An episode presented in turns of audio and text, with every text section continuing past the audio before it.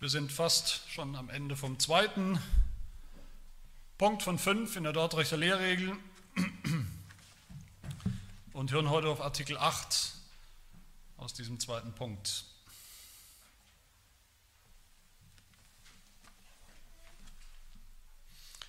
Artikel acht. Es war der völlig freie Entschluss Gottes des Vaters, sein gnädiger Wille und seine Absicht, die belebende und rettende Kraft des kostbaren Todes seines Sohnes an allen Erwählten zu erweisen. Ihnen allein schenkt er den Glauben, der rechtfertigt. Sie führt er unfehlbar zum Heil. Das bedeutet, Gott wollte, dass Christus durch das Blut des Kreuzes, mit dem er den neuen Bund besiegelte, aus allen Völkern, Stämmen, Geschlechtern und Sprachen all diejenigen und sie allein wirksam erlöst, die von Ewigkeit zum Heil erwählt und der Vater ihm gegeben hat. Gott wollte, dass Christus ihnen den Glauben schenkt, den er ihnen zusammen mit den anderen heilbringenden Gaben des Heiligen Geistes durch seinen Tod erwarb. Er wollte auch, dass Christus sie von allen Sünden, sowohl von der Erbsünde als auch von tatsächlich begangenen Sünden, reinigt durch sein Blut, sowohl von denen, die sie als Gläubige begangen haben, als auch davor. Schließlich wollte er, dass Christus sie bis zum Ende treu behütet und eines Tages frei von allen Flecken und Mängeln herrlich vor sein Angesicht bringt.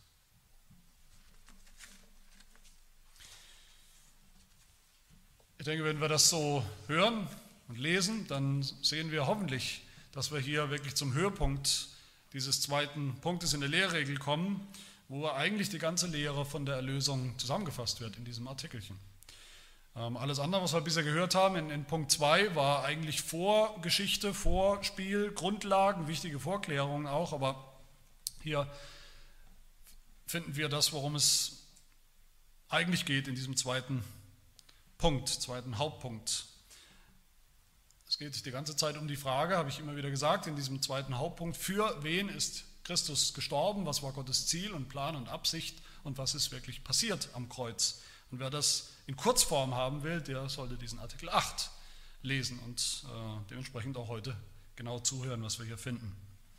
Und wir werden auch wieder sehen, dass es nicht um irgendwelche theo theoretischen, äh, theologischen Fragen hier geht, sondern dass das eine Frage ist, die sehr viele praktische Auswirkungen hat, darauf, wie wir evangelisieren, wie wir das Evangelium selber verstehen für uns, ob wir eigentlich glauben können, dass wir gerettet sind oder nicht,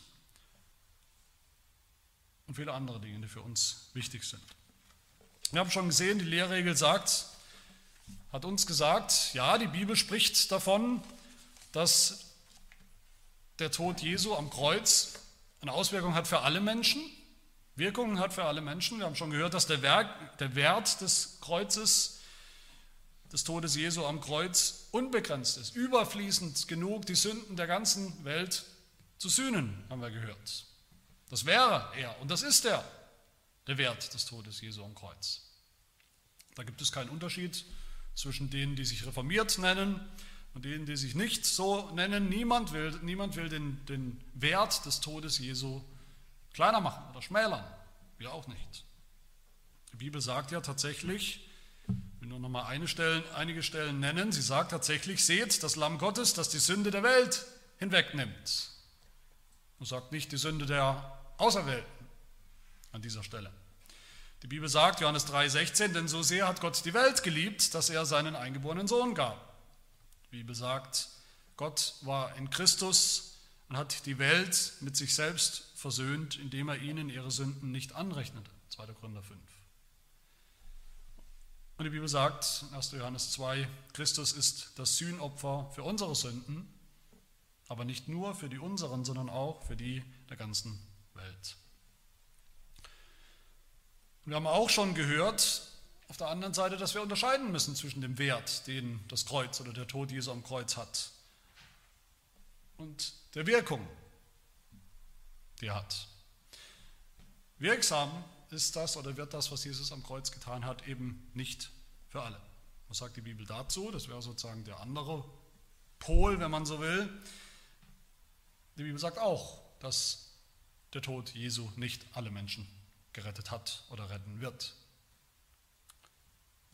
Matthäus eins, einundzwanzig, sie, die Jungfrau Maria, wird einen Sohn gebären und du sollst ihm den Namen Jesus geben, denn er wird sein Volk erretten von ihren Sünden. Johannes zehn, Vers elf, der gute Hirte lässt sein Leben für die Schafe. Apostelgeschichte zwanzig, achtundzwanzig, hütet die Gemeinde Gottes, die er, die Christus oder die Gott durch sein eigenes Blut erworben hat. Die Gemeinde Gottes hat er erworben. Und die Bibel sagt in Epheser fünf, Paulus schreibt dort, Christus hat die Gemeinde geliebt und sich für sie dahingegeben.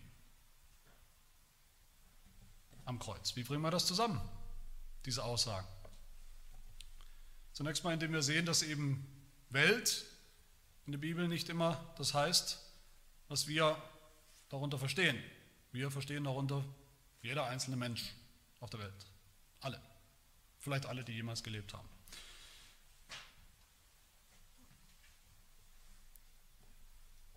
Die Stellen, wo von der ganzen Welt die Rede ist, in der Bibel bedeuten normalerweise nicht jeder einzelne Mensch. Das Welt heißt verschiedene Dinge in der Bibel, das heißt alle Menschen oder Menschen ohne Unterschied, also Völker ohne Unterschied, Juden, Heiden und so weiter. Welt meint oft die Welt der Sünder, aber Welt meint eigentlich fast nie alle Individuen. Und dieser Diskussion hat, hat die Bibel überhaupt kein Interesse.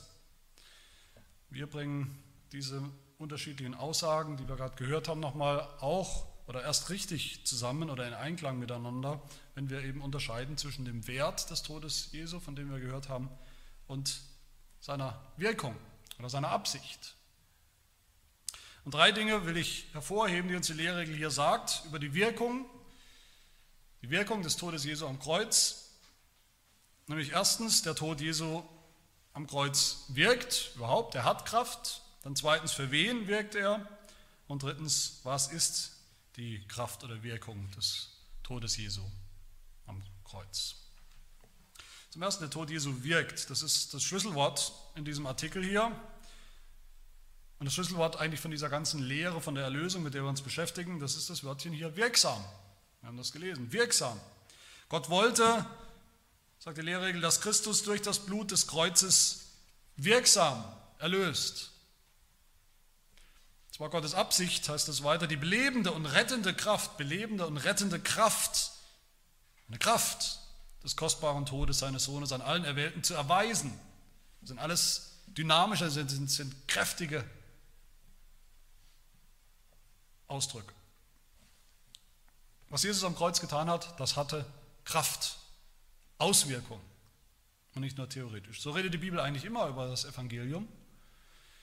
Das Evangelium ist kein theoretisches oder ist kein, kein, kein intellektuelles Konstrukt oder Angebot. Das Evangelium ist eine Kraft, hat Kraft. Römer eins, wo Paulus sagt, ich schäme mich des Evangeliums von Christus nicht. Warum nicht? Es ist Gottes Kraft zur Errettung. Da tut sich etwas. Das erweist sich in Kraft. Oder in Epheser eins, wo Paulus sagt, dieselbe Kraft, die Jesus von den Toten auferweckt hat, eine göttliche Kraft. Jesus von den Toten, er war wirklich tot und danach war er wieder wirklich lebendig. Das ist die schöpferische Kraft Gottes, dieselbe Kraft. Das ist dieselbe, sagt Paulus in Epheser eins, überwältigende Größe seiner Kraftwirkung an uns, die wir glauben, gemäß der Wirksamkeit der Macht seiner Stärke. Das ist eine Aneinanderreihung von, von Kraftausdrücken. Und das ist das Evangelium. Keine rein theoretische Möglichkeit, nur ein Angebot. Und wie es immer so ist, ist es auch, auch heute so, wenn wir wissen wollen, genau, was ist, worum geht es hier in diesem Artikel, gegen wen richtet sich die Lehrregel, wir wissen ja einiges schon mittlerweile über den Hintergrund, dann müssen wir natürlich schauen, was, worum geht es eigentlich, was haben die sogenannten Remonstranten oder die Arminianer, also die, die nicht, könnte man vereinfacht sagen, die nicht reformiert, nicht im klassischen Sinne mehr reformiert geglaubt und bekannt haben. Was haben sie gesagt? Was war das Problem? Sie haben gesagt, sie haben gelehrt, dass der Tod Jesu, das, was Jesus am, am Kreuz getan hat, dass das niemandem Bestimmtes galt. sondern einfach allen, allen Menschen, zumindest rein theoretisch, allen Menschen. Sie haben auch gesagt, wie wir in den Verwerfungen zu diesem Artikel nachlesen können, wer das möchte, dass der Tod Jesu eben niemandem wirksam zugutekommt, sondern Gott lediglich, also Jesus ist gestorben, das versetzt Gott jetzt in eine Situation, dass er jetzt Menschen retten kann, dass er jetzt allen Menschen gnädig sein kann, allen, die sich dafür entscheiden, aus freiem Willen, die das haben wollen. Gott ist jetzt in einer Situation, das machen zu können. Viele nennen diesen zweiten Punkt aus der Lehrregel auch, man hört das manchmal, vielleicht habt ihr das schon gehört, diese sogenannte Lehre von der begrenzten Sühne oder beschränkten Sühne. Das ist beides ein furchtbares Wort oder ein furchtbarer Ausdruck für das, worum es eigentlich geht. Das ist nichts anderes als eine, wieder mal eine Karikatur der reformierten Sicht. Wir wollen überhaupt nichts begrenzen, einschränken, ganz im Gegenteil. Wir wollen einfach deutlich machen, das macht die Lehrregel auch, dass Gottes Plan und Ziel von Ewigkeit her, was Gott sich vorgenommen hat, was er plant, was er durchführt, dass das genau aufgegangen ist, dass Jesus genau für die gestorben ist und die gerettet hat, die Gott auch von Ewigkeit her erwählt hat. Das ist überhaupt nichts beschränkt oder begrenzt.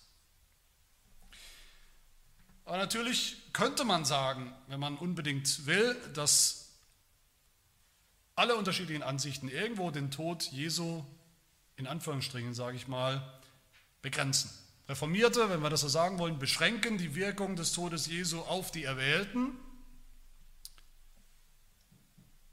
weil die Erlösung tatsächlich eine Kraft ist, die errettet. Und das sind die Erwählten. Wir beschränken, also könnte man sagen, das Ausmaß der Erlösung oder die Zahl der Erlösten beschränken wir, wir eigentlich nicht, Gott selbst auf die Auserwählten. Und die Nicht-Reformierten, die sagen, nein, nein, Jesus ist für alle gestorben, ohne Unterschied. Aber sie sagen auch, nicht alle werden erlöst, sagen zumindest die meisten. Also beschränken sie auch, aber sie beschränken etwas anders. Sie beschränken nämlich den Tod Jesu in seiner Wirkung.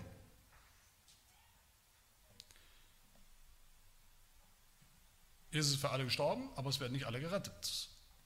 Also ist das, was Jesus am Kreuz getan hat, nicht wirksam, schon gar nicht für alle. Das ist natürlich kein biblischer Weg.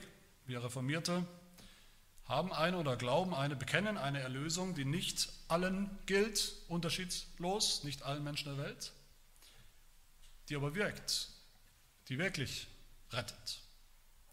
Nicht-Reformierte haben am Ende eine Erlösung, Arminianer haben eine Erlösung, die theoretisch jeden retten könnte, die aber niemanden konkret und wirklich rettet, wirksam. Dafür müssen wir erst selbst noch was tun, uns entscheiden, unseren freien Willen gebrauchen, damit es wirksam wird. Und die Lehrregel sagt, die entscheidende Frage ist eigentlich, was war, wie es hier heißt, der freie Entschluss Gottes, was war sein gnädiger Wille, was war seine Absicht, warum Jesus ans Kreuz gehen sollte, gehen musste. War seine Absicht, war Gottes Absicht, für alle Menschen Erlösung theoretisch bereitzustellen?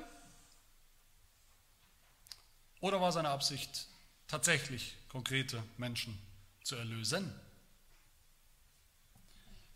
Das heißt, es geht hier nicht mehr um die Frage, welchen unendlich großen Wert hat der Tod Jesu am Kreuz? Das haben wir gesehen. Es geht um die Frage, was wollte Gott am Kreuz? Wollte Gott am Kreuz alle Menschen erlösen? Und die Arminianer antworten,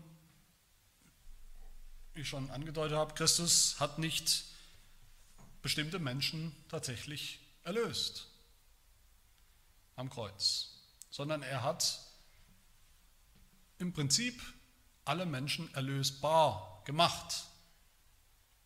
Erlösbar gemacht, theoretisch. Das war seine Absicht. Wir Reformierte widersprechen und sagen, nein, Gottes Absicht war, wie es hier heißt, gleich am Anfang, die belebende und rettende Kraft des kostbaren Todes seines Sohnes an allen Erwählten zu erweisen, die Kraft zu erweisen. Eine Kraft, die wirklich wirkt, die zum Ziel kommt.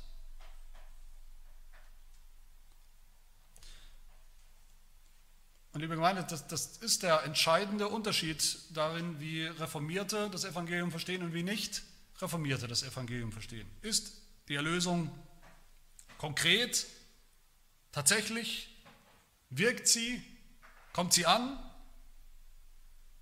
Oder ist sie nur eine theoretische Möglichkeit? Eine theoretische Möglichkeit von Gottes Seite, die nur real wird, wenn der Mensch sich entscheidet, wenn der Mensch etwas tut. Wir sagen sogar, es gibt überhaupt keine Entscheidung zu glauben, nicht mal eine Möglichkeit zu glauben, nicht mal eine Fähigkeit zu glauben, wenn der Tod Jesu uns nicht erlöst hat. Das nicht bewirkt, wenn er keine Kraft hat, nicht wirksam ist. Gott hat in seinem Ratschluss festgelegt, in der Ewigkeit, wen er begnadigen will, wen er retten will. Und für sie ist Christus gestorben. Und zwar so, dass sie auch tatsächlich erlöst sind und werden in der Zeit. Alles andere ist am Ende kein Evangelium. Wir schränken hier gar nichts ein, wie gesagt, wir begrenzen, beschränken nichts. Wir sagen, Jesus Christus hat genau das vollbracht, was Gott wollte, nämlich die tatsächliche Erlösung von konkreten Menschen. Und wenn das so ist, wenn, wenn das Kreuz, die Erlösung am Kreuz, wenn das wirklich Kraft hat, wenn die Erlösung wirklich erlöst, darum geht es ja, da gibt es im Prinzip nur zwei Möglichkeiten. Wenn das Kreuz wirklich wirkt, gibt es nur zwei Möglichkeiten. Entweder das Kreuz bewirkt was, es bewirkt, dass alle Menschen gerettet werden, dass niemand in die Hölle kommt. Alle kommen in den Himmel. Das Kreuz wirkt. Oder nur die werden erlöst, für die der Tod Jesu am Kreuz auch gedacht und, und geplant und durchgeführt war, nämlich die Auserwählten. Das sind die Möglichkeiten. Und damit sind wir bei der zweiten Frage. Für wen wirkt das Kreuz? Für wen wird das wirksam, wirkungsvoll, was Jesus am Kreuz getan hat? Und die erste Option, die ich gerade genannt habe, dass der Tod Jesu eben einfach wirkt, dass es tatsächlich wirkt, aber für alle Menschen, das heißt, alle kommen in den Himmel, alle sind erlöst, das vertreten vielleicht ein paar, ein paar Paradiesvögel heute, aber ich denke kaum jemand von denen, mit denen wir es zu tun haben. Natürlich gibt es die Sicht, aber ich denke, das ist nicht die Sicht, die Mit der, mit der wir es zu tun haben. Also wenn wir nicht sagen wollen, dass das Kreuz Jesu überhaupt keine Wirkung hatte, nur theoretisch eine Wirkung hat, dann bleibt im Grunde nur die zweite Option, dass Jesus eben ultimativ wirksam nur für die Auserwählten gestorben ist, für die, die auch gerettet werden. Die Lehrregel sagt das ganz ausdrücklich und nachdrücklich. Für wen hat das Kreuz Wirkung? Wen erlöst das Kreuz? Wen hat Christus erlöst am Kreuz? Die Erwählten, sie und sie allein, all diejenigen und sie allein, die von Ewigkeit zum Heil erwählt und ihm vom Vater gegeben sind. Für sie wirkt das Kreuz zur rechten Zeit. Ich habe in, in einem Buch eine schöne Illustration, ein schönes Bild gefunden, wie wir diese Gedanken, die vielleicht noch uns auch im Kopf umherschweren, den Gedanken einerseits, dass der, der, der Tod Jesu am Kreuz so unendlich wertvoll ist, wertvoll genug, um die Sünden der ganzen Welt zu sühnen, und dann doch jetzt den Gedanken, Jesus Christus am Kreuz ist im eigentlichen Sinne wirk, in der Wirkung nur gestorben für die Auserwählten, wie wir das zusammenbringen. Da habe ich das Bild äh, gelesen oder gehört, wenn wir uns vorstellen, es da steht eine Lampe in einem Zimmer, jemand macht die Lampe an, dann, dann erhält die Lampe den ganzen Raum. Ähm, sie hat einen gewissen Effekt auf alles. Sie erreicht sogar die hintersten Winkel des Zimmers. Aber stell dir eine Lampe vor, die man einstellen, die man fokussieren kann, wie ein, wie ein Spot, wie ein Strahler. Selbst wenn der fokussiert wird und strahlt auf ein bestimmtes Objekt, wird immer noch der ganze Raum irgendwo hell, hat immer noch Wirkung auf den ganzen Raum. Aber seine Absicht ist eine andere. Seine Absicht ist, das, das Spotlight sozusagen auf ein bestimmtes Objekt zu richten. Das ist die eigentliche Absicht, zum Beispiel auf ein Buch, das man liest oder was auch immer. Und so ist die Erlösung. So ist das Kreuz. So kriegen wir diese beiden Dinge zusammen. Unendlich wertvoll, Nebenwirkung sozusagen für alle, für die ganze Welt. macht den Wert Jesu deutlich, aber seine Absicht war schon immer, dass bestimmte Menschen das ganze Licht bekommen, die ganze Wirkung vom Kreuz und tatsächlich erlöst werden. Sie erleben die ganze Kraft des Kreuzes, des Opfers Jesu, der, der Erlösung. Und wir erleben das auch, wenn wir erwählt. Und was sind die Kraftwirkungen, die wir hier sehen? Das ist mein dritter und letzter Punkt. Also das Kreuz wirkt, es ist nicht ein leeres Angebot oder eine theoretische Möglichkeit, es wirkt tatsächlich, es erlöst. Und es erlöst zweitens die Auserwählten und drittens, was bewirkt? Welche Kraftwirkung kommt vom Kreuz? Ich sage es mal über einen Kamm geschoren, alle, die nicht reformiert sind, alle Nicht-Reformierten drehen eigentlich das Evangelium um. Sie sagen, theoretisch können wir alle erlöst werden, viele sagen das, theoretisch könnten alle erlöst werden, aber zuerst mal müssen wir das wollen. Wir Menschen müssen das wollen. Das ist das Hauptproblem, warum nicht alle erlöst werden, weil wir es nicht wollen. Unser Wille kommt eben zuerst, unsere Entscheidung, und dann erleben wir, dass das Evangelium Kraft hat, uns zu retten. Wenn wir uns entschieden haben, dann kommt die Kraft ins Spiel, dann, dann, dann sehen wir Gottes Kraft am Werk. Aber wir sagen, nee, so rum, so rum geht es überhaupt nicht. Das ist nicht das Evangelium. Dass wir überhaupt glauben wollen, geschweige denn glauben können, das setzt schon voraus, dass Gott kräftig an uns wirkt, dass er anpackt, dass er Dinge ändert, eingreift bei uns. Der Glaube, um den es geht natürlich, der Glaube ist schon Teil der Wirkung des Kreuzes. Der Glaube ist nicht die Vorbedingung, mit dem wir das Kreuz sozusagen anschalten, den Knopf anschalten und dann wirkt es. Der Glaube ist schon Teil der Wirkung des Kreuzes. Das sagt die Lehrregel. Was sind die Wirkungen? Was ist die Kraft, die vom Kreuz kommt, die bei uns ankommt? Was ist die belebende und rettende Kraft des kostbaren Todes seines Sohnes? Was macht sie bei uns, diese Kraft, bei den Erwählten? Unsere Lehrregel nennt hier sieben Dinge. Ganz kurz hintereinander weg, ich werde die auch ganz kurz hintereinander nennen. Aber da sehen wir schon darin, das ist wirklich ein, ein, eine komplette Zusammenfassung der, der, der Erlösung des Evangeliums. Sieben Dinge. Erstens, der Tod, am Jesu, der Tod Jesu am Kreuz bewirkt, dass wir Glauben geschenkt bekommen.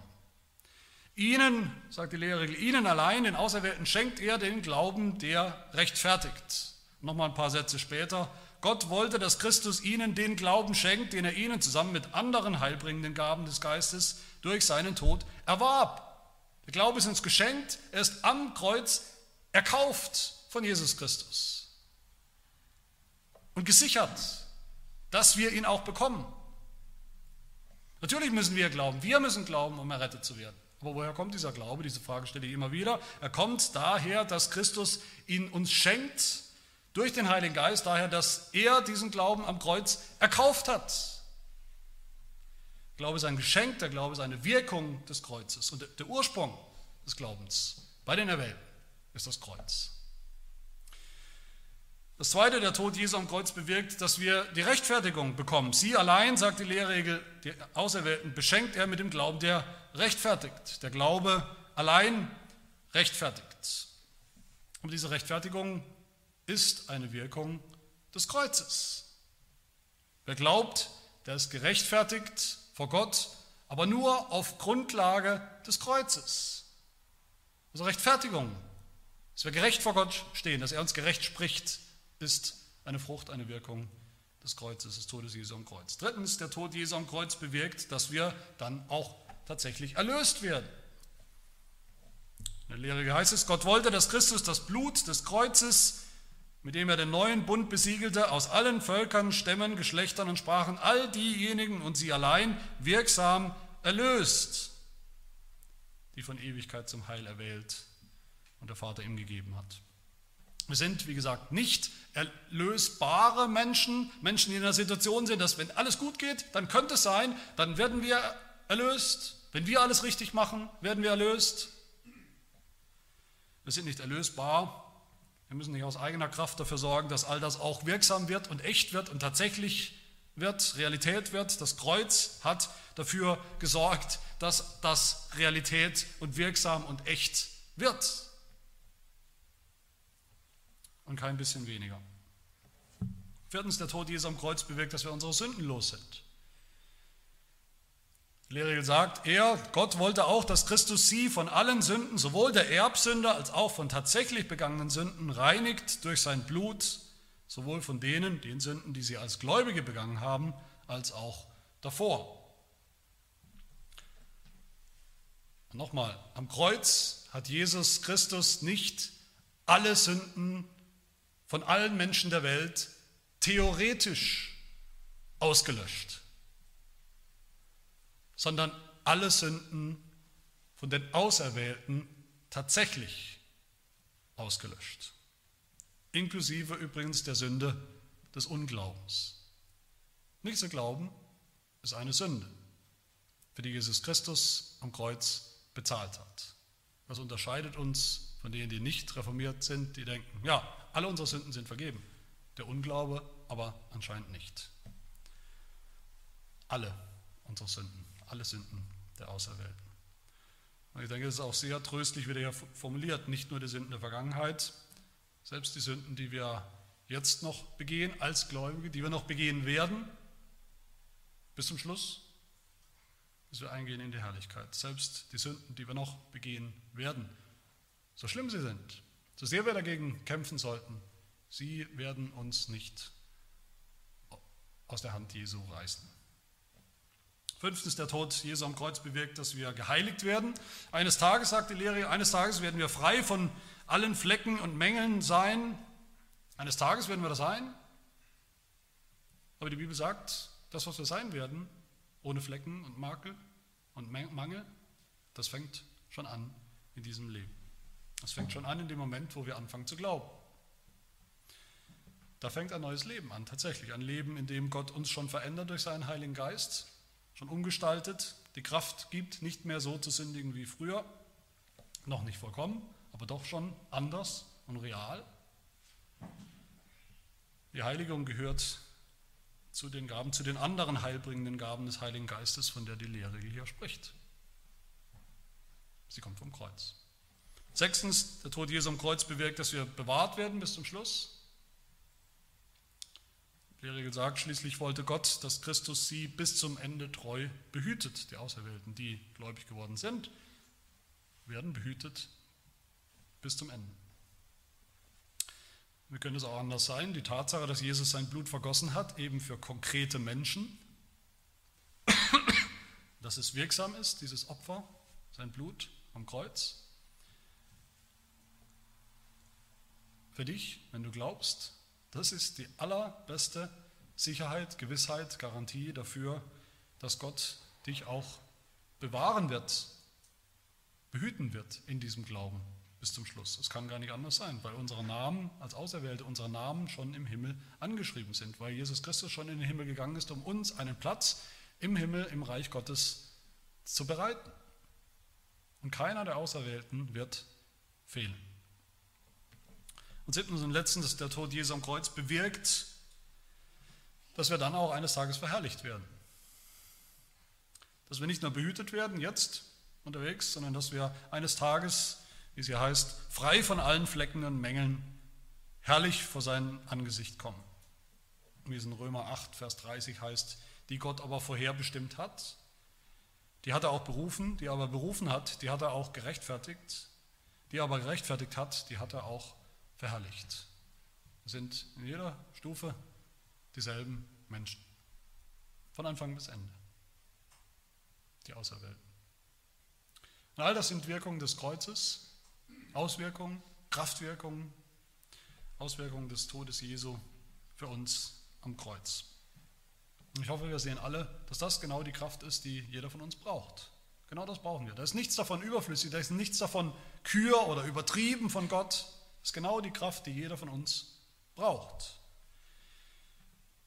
Nur diese Erlösung ist wirklich eine Erlösung.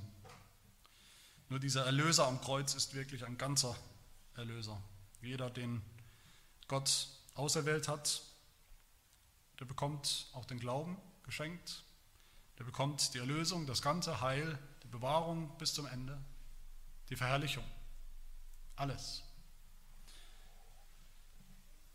Lasst uns das glauben und nicht, nicht schwach werden, nicht wanken im Glauben. Jesus Christus, der so am Kreuz gestorben ist, mit all den Wirkungen für uns, ist es wert, dass wir uns auch ihm anvertrauen für unser ganzes Heil. Amen. Wollen beten.